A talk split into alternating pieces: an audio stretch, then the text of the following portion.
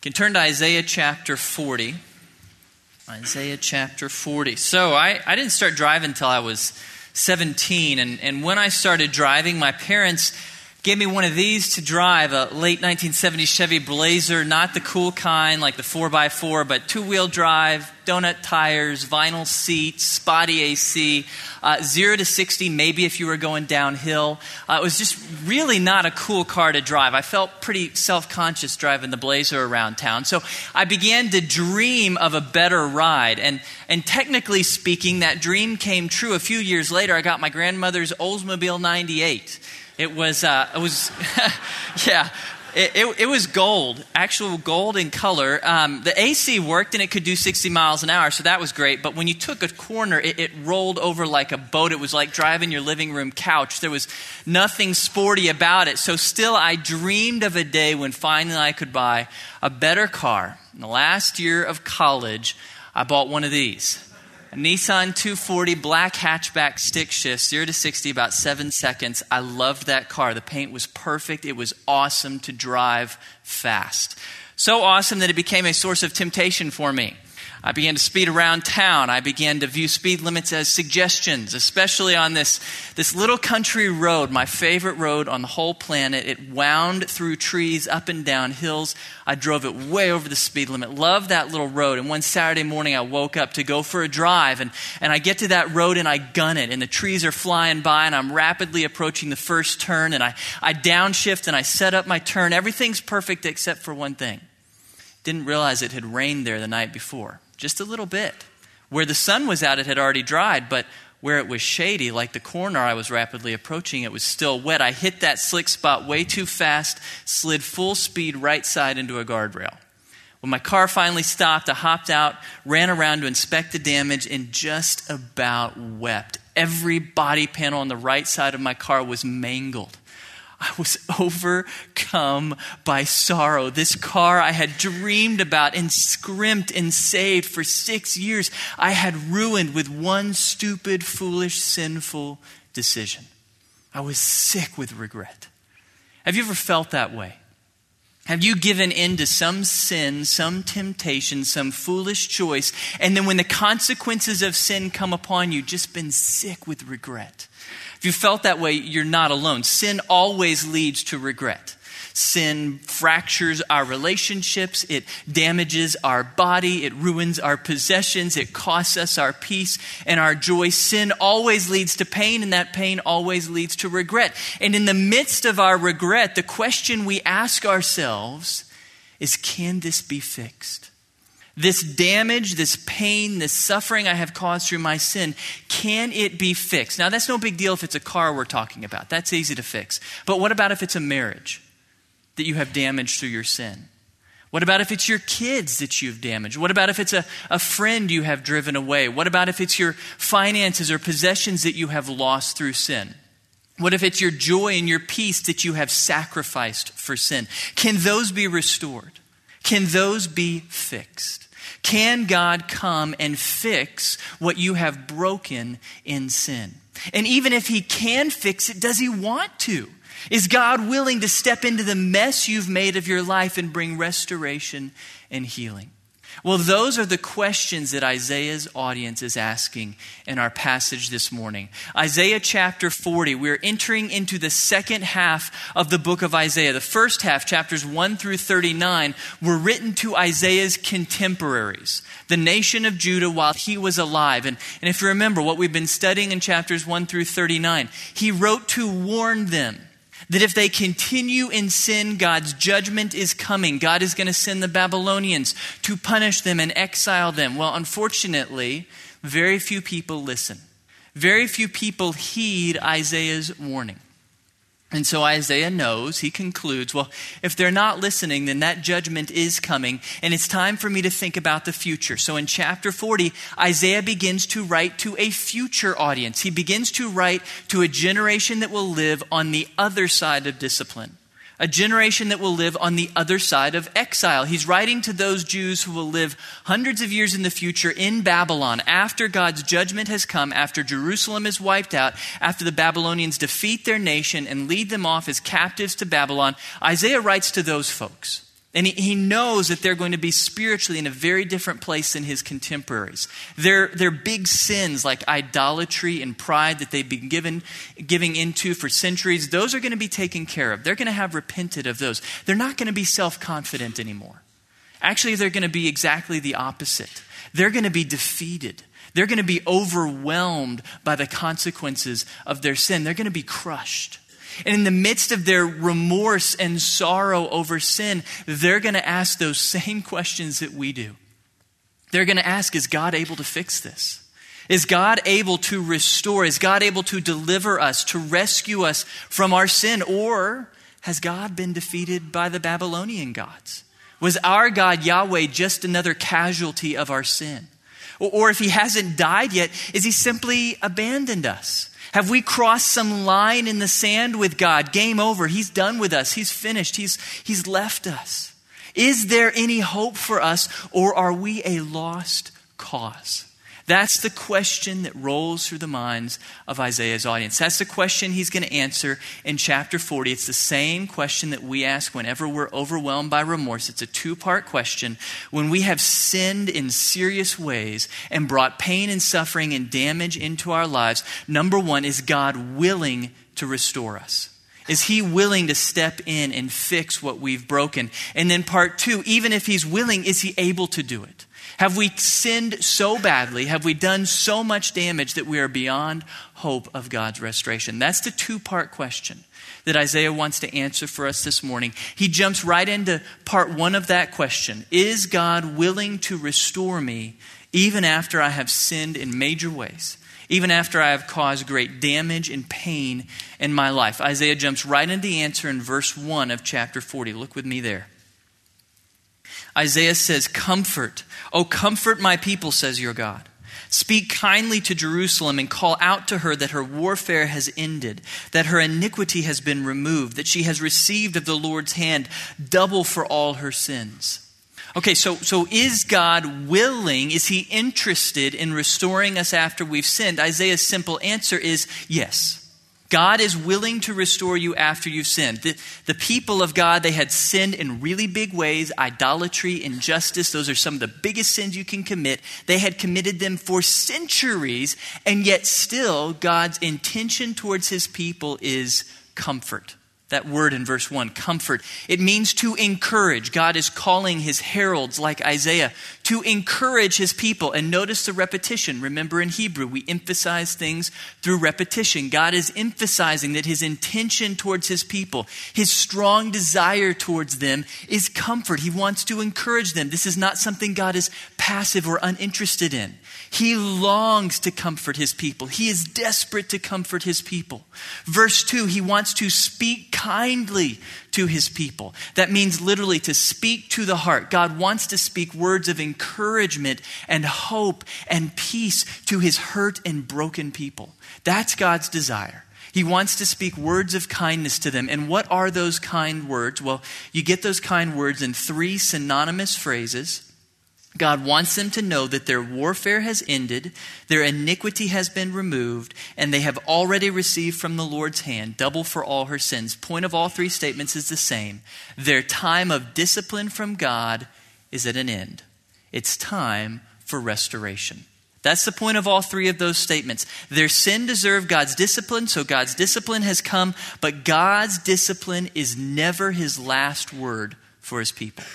Discipline is never God's final word to us. He does not want to leave us crushed under the weight of our sin. Discipline has come, but now discipline is done, and God can't wait to bring comfort and healing and restoration. God's final word to his people is always deliverance. That's what he wants. He wants to bring healing and hope and restoration to his people even after they have sinned. God's final word to us is always comfort and deliverance. His ultimate purpose for us is life, not death. It's deliverance, not destruction. That's what God wants for us, and our sin does not change that purpose. Even after you've sinned, God's purpose for your life is still life and deliverance, hope and restoration. That's what He wants for you. Remember the words we studied back in Isaiah chapter 30 a couple weeks ago. Therefore, the Lord longs to be gracious to you, and therefore He waits on high to have compassion on you. Yes, when you sin, in love, God must discipline you, but discipline is never his desire. That's never what he wants. What God wants is compassion, mercy, grace, blessing. That's what God longs to send you from heaven. That's what he waits to give you. Yes, God wants to restore you. Is he willing to heal you even after your sin? Absolutely, he is. He's desperate to do it. But Isaiah's not yet done answering this question. So God is willing to restore us even after we've sinned. But next thing Isaiah wants us to understand, look at verse 3. A voice is calling, Clear the way for the Lord in the wilderness. Make smooth in the desert a highway for our God. Let every valley be lifted up, and every mountain and hill be made low, and let the rough ground become a plain, and the rugged terrain a broad valley. Then the glory of the Lord will be revealed, and all flesh will see it together, for the mouth of the Lord has spoken. What Isaiah is saying in this beautiful piece of poetry is not only is God interested, not only is he willing to rescue you, but he wants to do it in person. When God brings spiritual healing and restoration to our lives, He doesn't do it from a distance, He does it in person. And, and Isaiah uses this beautiful imagery to picture this great distance between God and His people. Between them, there's a wilderness, a desert, mountains, valleys. That's how Israel feels at this moment. They feel like their sin and judgment have separated them far from God, but Isaiah has good news. That's about to change. God is coming rapidly to you. And in preparation, I want you to prepare the way, level everything out. In, in modern terminology, what Isaiah is saying is, Your God's coming quickly, so roll out the red carpet for him. Prepare yourself for him by rolling out the red carpet because that's what you do for famous, powerful people. And there's no one more famous and powerful than your God. So get ready. He's coming. God delivers us, restores us, heals us, and blesses us, not remotely, but in person. He doesn't call you up on a video chat when He wants to do something in your life. God's not about FaceTime. God comes in person. He's about real FaceTime. He wants to do things in your life in the flesh, in person. That's what He always does. That's His mode of operation. He comes to us in person. That's what He did 2,000 years ago. When he wanted to accomplish redemption for humanity, he didn't do it from a distance. He sent God the Son, second person of the Trinity, in the flesh to walk among us and die for us. That's the same thing God does today. Do you realize if you are a believer in Jesus, God lives in you, literally? God is in your body and your mind right now, third person of the Trinity, God the Holy Spirit. He dwells in you. When God heals you, when He restores you, when He grows you, when He matures you, He doesn't do it from a distance. He does it in you through His Holy Spirit, even if you don't feel that way. Even if you feel like God is far from you, He is not. He could not be closer. He is in you right this moment. God wants to heal us, restore us, bless us, deliver us, even after our sin, and He wants to do it in person, not from a distance. That's the second thing Isaiah wants us to understand and answer to the first question, but He's not done yet. Keep going. Verse 6. A voice says, Call out. Then He answered, What shall I call out? All flesh is like grass, and all its loveliness is like the flower of the field. The grass withers, the flower fades when the breath of the Lord blows upon it. Surely the people are grass. The grass withers, the flower fades, but the word of our God stands forever. What Isaiah is doing in this, another beautiful piece of poetry, is he's contrasting the unreliability of humanity with the absolute reliability of God. Now, there's an unfortunate translation here in the NAS, verse 6 all flesh is grass, and all its loveliness is like the flower of the field. Loveliness, that's, I don't think it's the right translation of hesed in Hebrew. It's really loyalty. He's saying that all of mankind's loyalty, all of mankind's promises are fleeting. They are fading. You cannot count on us. Why can you not count on the promises of human beings? Because at the end of the day, we're nothing more than grass. Now, if you didn't catch it, that's not a flattering comparison. Grass grows up today and it passes away tomorrow. It's blown this way and that by every wind that passes. And, and probably Isaiah has in mind something called a khamsin, a, a wind that blew up from the east in the ancient world. It was hot, it was dry. When it blew across the countryside in May, it would wither the grass from green to brown in 48 hours or less. Almost instantaneously, this wind just withers the grass, and Isaiah says, That's us. We are fleeting. We are fading. And because of that, we are unreliable. You can't count on our promises. You can't count on our intentions because they pass away. In contrast, the Word of God stands forever. The decree of God is absolutely reliable. His promises you can bank on. And so here's the point. Yeah, you, you've sinned big time. Your sin has caused serious damage in your life. Guess what? That doesn't matter. Because God's intention to rescue you, comfort you, bless you, and deliver you, that cannot be undone. That cannot be set aside by anything you do. Isaiah's point is simply that God does want to comfort you. He wants to do it in person, and He wants to do it no matter what you've done. There is nothing you can ever do in your life that will undo God's promise to bless you, heal you, and restore you. Because you're nothing more than a blade of grass. You can't contend with the will of God.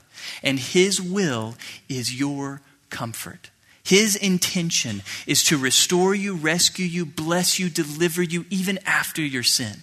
And there's nothing that can undo His intention. There are no lost causes with God. He's promised to be gracious to you. He's promised to be faithful to you no matter what you ever do. We call that our eternal security. We are secure in the hands of God no matter what we do because we're grass and He's God. There's nothing we can ever do that can change His intention to bless and deliver. That's the third thing Isaiah wants us to understand in answer to the first question, but he's not done yet. One more thing, verse 9. Get yourself up on a high mountain, O Zion, bearer of good news. Lift up your voice mightily, O Jerusalem, bearer of good news. Lift it up, do not fear.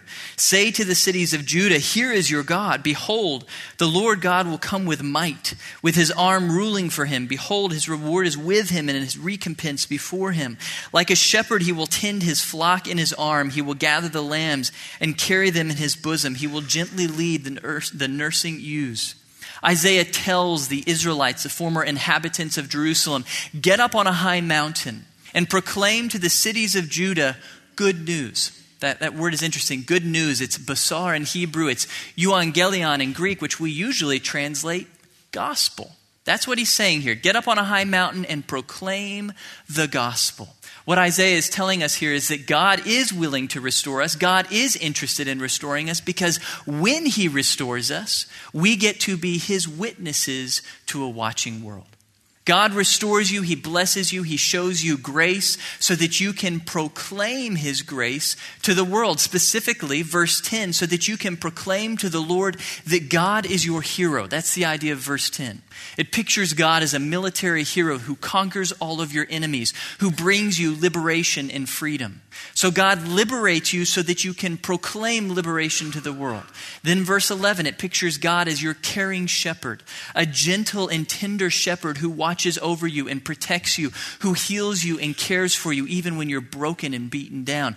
God heals you so that you can proclaim his healing to the world. God's point is at the end of the day, the reason he delivers us is not because of us, it's for Him. He gives us grace so that we can glorify Him.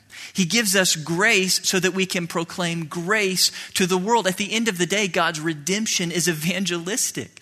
God is going to heal you. He is going to rescue you. He is going to comfort you because He intends your life to become a witness, a light for Him on this earth. So, how do you know that God is willing to rescue and restore you, even when you have committed serious sin, even when you have brought incredible destruction into your lives. How do you know that He still wants to deliver you? Because your deliverance is His opportunity for glory. Your deliverance is His opportunity to declare to all of creation that He is glorious in grace. So, in answer to the first question, when you've blown it, when you have messed up your life in sin, is God willing to step into the mess you've made and bring healing and hope and restoration? Absolutely, He is. And He's going to do it in person, not from a distance. And He's going to do it no matter what you've done in your past. And He's going to do it so that you can become His light of revelation, light of glory to the world. Okay, so question number one yes, God is willing. But that leads us to question number two okay, God is willing to heal me, He is willing to restore me, but is He able to do it? He wants to do it, but can He do it? What if I've sinned really, really badly? I mean, serious sin, I've really messed up my life. Can God heal that, or am I beyond hope? Am I a lost cause? Are there lost causes with our God? Can we fall in sin so far that we go beyond any hope of healing, restoration, redemption? Is that possible with God? Isaiah answers that question by pointing us to God. He is going to describe God for us. Who is this God we worship? What is he like? That's the point of the next portion of the book of Isaiah. First thing that Isaiah wants us to understand about our God. Who is this God? Verse 12 who has measured the waters in the hollow of his hand, and marked off the heavens by span, and calculated the dust of the earth by the measure, and weighed the mountains in a balance and the hills in a pair of scales. Isaiah is asking a rhetorical question, and the answer is obviously no one but God. You see a lot of rhetorical questions here. The answer is no one but God. Isaiah wants us to understand, first and foremost, about our God, that he is immense that he is huge. Isaiah pictures him like a merchant who is weighing out precious metals on his scale. He has gathered together all of the elements, all of the atoms, all of the molecules that make up creation, and he has put them all on his kitchen scale. He's measuring them all. He is designing and arranging them all as he sees fit.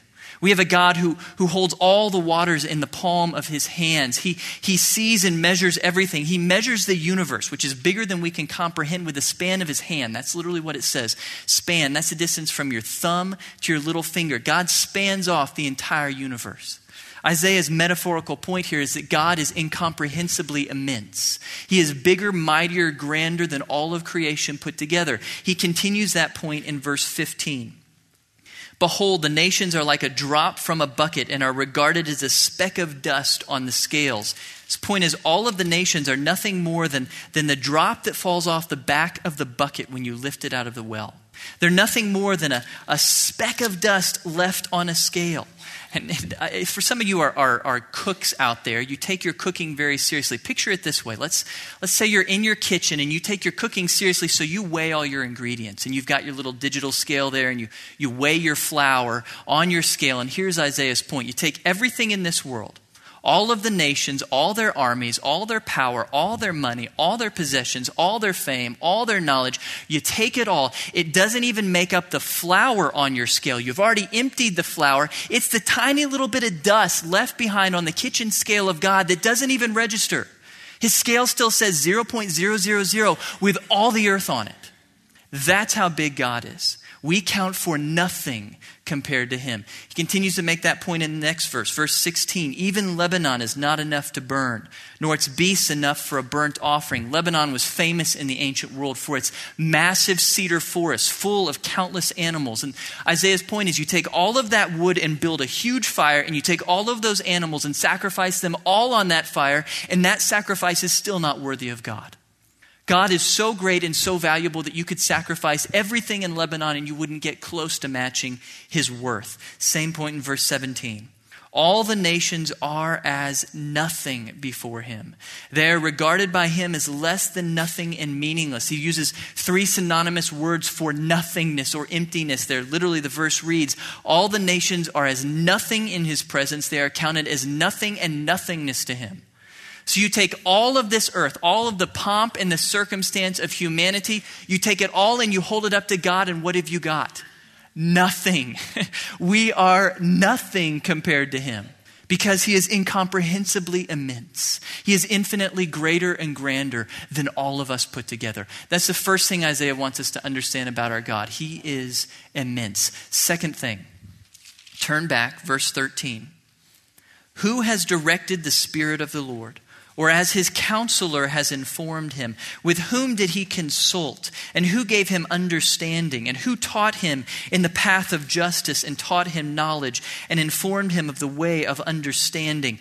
Isaiah is here talking about the knowledge or understanding of God. And, and this is really significant what he's saying because the people are living in Babylon. And in Babylonian religion, their chief god, the creator god, was a god named Marduk. And when he went to create the world, that's a pretty big task. So he needed some help. So he calls up another God, a God they called Wisdom, another one of the many gods in their pantheon, to come assist him in creation. And Isaiah is saying, that's not like our God. Our God, the one true God, he didn't need anybody's help in designing the universe. He understands all things in perfect detail. What Isaiah wants us to understand is our God is omniscient. Omniscient. He has all knowledge. Omniscience means that God knows and fully understands all things, past, present, and future, both things actual and things possible. In other words, there is absolutely nothing that is hidden from God. Everything he knows, everything he understands, he is omniscient in his understanding. That's the second thing Isaiah wants you to know about your God. Third thing, start in verse 18. To whom then will you liken God? Or what likeness will you compare with him? As for the idol, a craftsman casts it, a goldsmith plates it with gold, and a silversmith fashions chains of silver.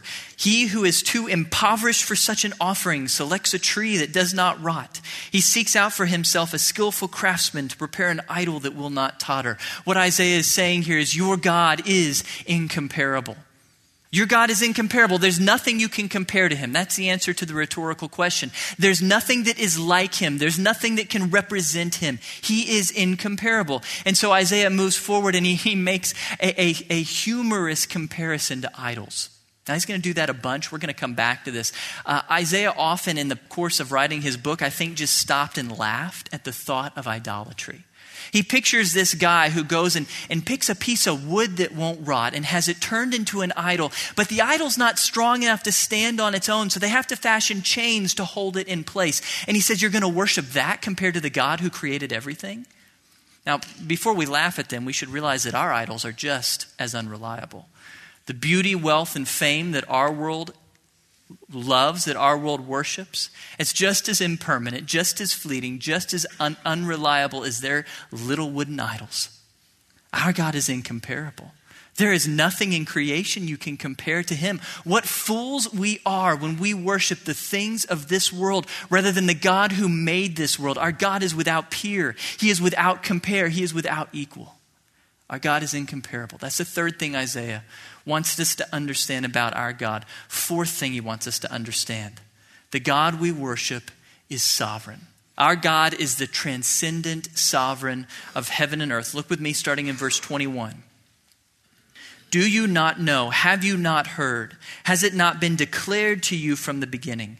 Have you not understood from the foundations of the earth? It is He who sits above the circle of the earth, and its inhabitants are like grasshoppers, who stretches out the heavens like a curtain and spreads them out like a tent to dwell in. Isaiah begins by saying, Your God is sovereign over the earth. He sits enthroned on the horizon. That's what it literally means. God sits enthroned on the horizon. The whole earth is spread out at his feet. We are like grasshoppers in his sight.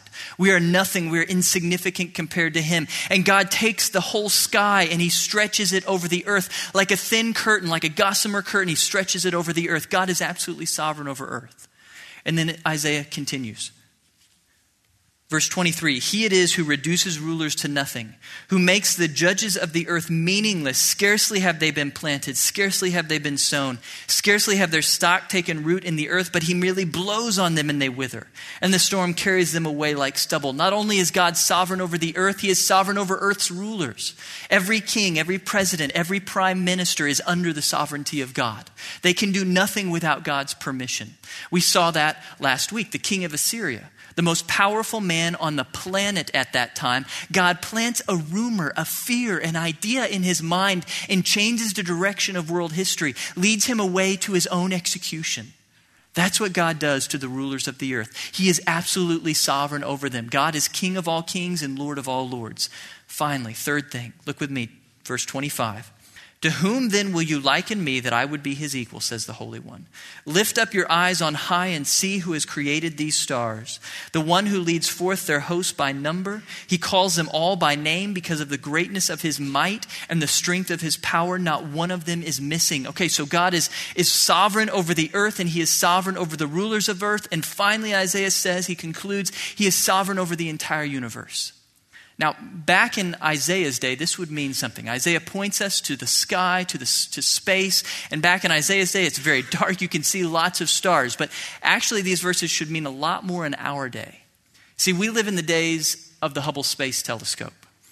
The government built that for, for scientific purposes. They didn't realize that actually the greatest purpose of the Hubble Space Telescope would be worship because it reveals to us in unprecedented detail what God meant when he had Isaiah write these verses. Let me share with you some things that we've learned. Okay, the observable universe, that of the universe which we can see with current instrumentation, is approximately 92 billion light years in diameter. Really big. And it is full of something like 10,000 galaxies, 10 billion galaxies. 10 billion galaxies, such as the Sombrero Galaxy, aptly named. This is a picture from Hubble. Sombrero Galaxy is composed of hundreds of billions of stars orbiting a supermassive black hole. Uh, looks really big. Actually, it's pretty small compared to this behemoth. This is the Pinwheel Galaxy, composed of a trillion stars. If you do the math, if you multiply that out, 100 billion galaxies times hundreds of billions of stars each, you end up with our best current guess. There are somewhere around 3 times 10 to the 23rd stars in the universe. That's 300 sextillion stars, a 3 followed by 23 zeros. Now, I can't comprehend that number. That's too big for me to wrap my mind around. So let me illustrate it for you. Let's say you go out in your backyard tonight and you take with you the most powerful telescope you can find, and you aim that telescope up at the darkest part of the sky, up there to the left, and you zoom in, zoom, zoom, zoom, until you're looking at a piece of space one tenth the diameter of the moon, a tiny little window in space, and then you look through your telescope, and what do you see? Well, if you happen to be holding the Hubble t- Space Telescope, you see this.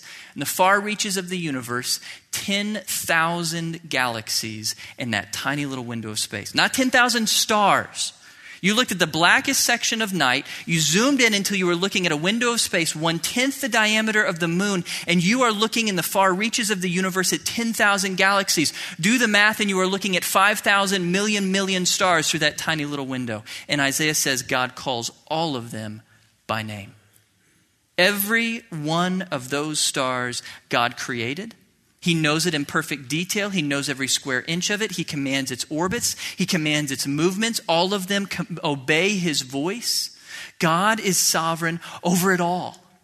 Isaiah wants us to understand our God is the immense, omniscient, incomparable, sovereign Lord of a universe that is too big for us to even grasp. So, can your God restore you after you've sinned? Well, if he can fling into existence 300,000 million, million, million stars from nothing, then he can take care of you. He can fix your life. This God can restore you and heal you and bless you and redeem you no matter what you've done because he is Lord of heaven and earth, creator of the universe. There are no lost causes with a God like this. There is nothing he cannot do. So, is God willing to restore you after you've sinned? Absolutely, He is. And is He able to restore you even after you've sinned? Absolutely, He is. And that leads Isaiah to his conclusion. Look with me, starting in verse 27. Isaiah draws to the conclusion. He says in verse 27 Why do you say, O Jacob, and assert, O Israel, my way is hidden from the Lord, and the justice due me escapes notice of my God? These are the words of the exiles in Babylon. They look at the pain and suffering that their sin has caused and they lose hope. All they can see is the damage they've done. They can't see past themselves. And so Isaiah encourages them, starting in verse 28. Here's his summary Do you not know, have you not heard, the everlasting God, the Lord, the creator of the ends of the earth, does not become weary or tired. His understanding is inscrutable. He gives strength to the weary, and to him who lacks might, he increases power. Though youths grow weary and tired, and vigorous young men stumble badly, yet those who wait for the Lord will gain new strength. They will mount up with wings like eagles. They will run and not get tired. They will walk and not become weary. What Isaiah is saying is to a God like this, there is no limit to what he can do. He is both willing and able to heal you. Look beyond yourself. Look beyond the pain and suffering in your life. Look to the everlasting Creator who has limitless power, who is willing to share that power, that strength with all who will call upon him, all who will wait upon him. Those are code words for faith. Whenever you see that phrase, wait on him in Scripture, it's talking about faith. Isaiah wants his audience to trust God, to rely upon God, to call upon God, to look to him to bring healing and restoration and deliverance. If they will turn to God and trust, then he will cause them to rise up like eagles. Those are symbols in, in all cultures of freedom and liberation and power and strength. We will have strength and power and freedom in our lives if we will simply look to God in faith. And that leads us to our application. Isaiah is challenging us to believe. He's challenging us to trust God. Now, some of you are saying, Blake, that's the same application as the sermon last week. And to that I say, yes, it is. Because we never outgrow this one. Whole point of the book of Isaiah, over and over again, we need to believe. We need to trust God. All of life boils down to faith. Will we trust God? Will we trust? Will we believe when He says that none of us are beyond hope? That none of us are outside of his redemptive reach? Will we believe God when he says that he hears us, that he cares about us, that he wants to comfort us? Will we believe it? Will we believe that God longs to show grace to everyone who will turn to him in faith? Now, for some of you this morning, you need to turn to him in faith for the first time. Maybe you believe that you have sinned so horribly in your life that God could never love you. Or maybe you believe that God's love is possible, but it's something you need to earn. It's something you have to work for. You need to do good works to merit it. What you need to understand this morning is God's love is not something to earn, it's not something to merit. It's something He offers as a free gift to all human beings, even those who've sinned really badly. Even those who've done horrible things, God offers them this morning love. He offers them eternal life, forgiveness, and all they have to do is simply receive it in faith. They simply must believe that Jesus died on the cross for their sins, even the really bad sins. Jesus paid the price for all of them, and then he rose from the dead to procure for us eternal life. And all we have to do to receive it is simply believe. Simply turn to God in faith and believe that Jesus died for all your sins and rose from the dead, and you will enter into an eternal relationship with God that you can never lose. If there is anything keeping you from believing that truth, please come talk to me or someone else here this morning. There's nothing more important that you will ever think about in the course of your life than the good news of what Jesus did for you. For those of us who have believed that truth, some of you who are here this morning, you, you've given in to some pretty serious sin. And as a result, you've experienced some pretty painful consequences. You've brought damage into your life, you've brought pain into the lives of those you love. You are looking around at the mess of life that you have made. And what you need to believe this morning is that God is not just willing, but He is also able to fix what you have done. He is able to heal you. He is able to restore you. He is able to redeem your life. And He wants to do it. He's desperate to do it if you will simply turn to Him in faith. If you will simply turn to Him in trust, turn away from your sin, turn to God in trust, believe that He can fix what you have broken, and He will do it. You can count on Him. He wants to heal you, He wants to restore you. This morning we have the privilege of celebrating communion together. That's our opportunity to celebrate the reality of what Jesus did for us on the cross and in the resurrection.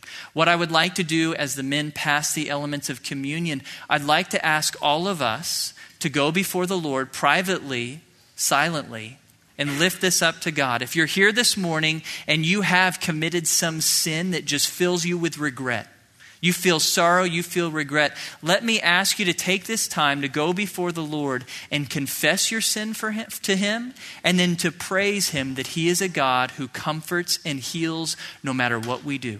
Go before the Lord in confession and faith. And if you're here this morning and you don't have anything in particular to feel regret over, I encourage you to use this time of private reflection for worship.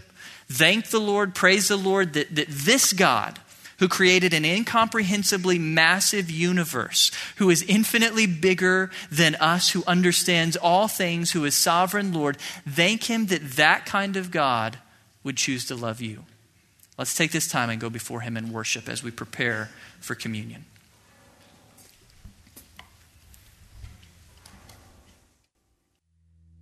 In 1 Corinthians 11, Paul says, For I received from the Lord that which I also delivered to you that the Lord Jesus, in the night in which he was betrayed, took bread, and when he had given thanks, he broke it and said, This is my body, which is for you. Do this in remembrance of me. In the same way, he took the cup also after supper, saying, This cup is the new covenant in my blood. Do this as often as you drink it in remembrance of me.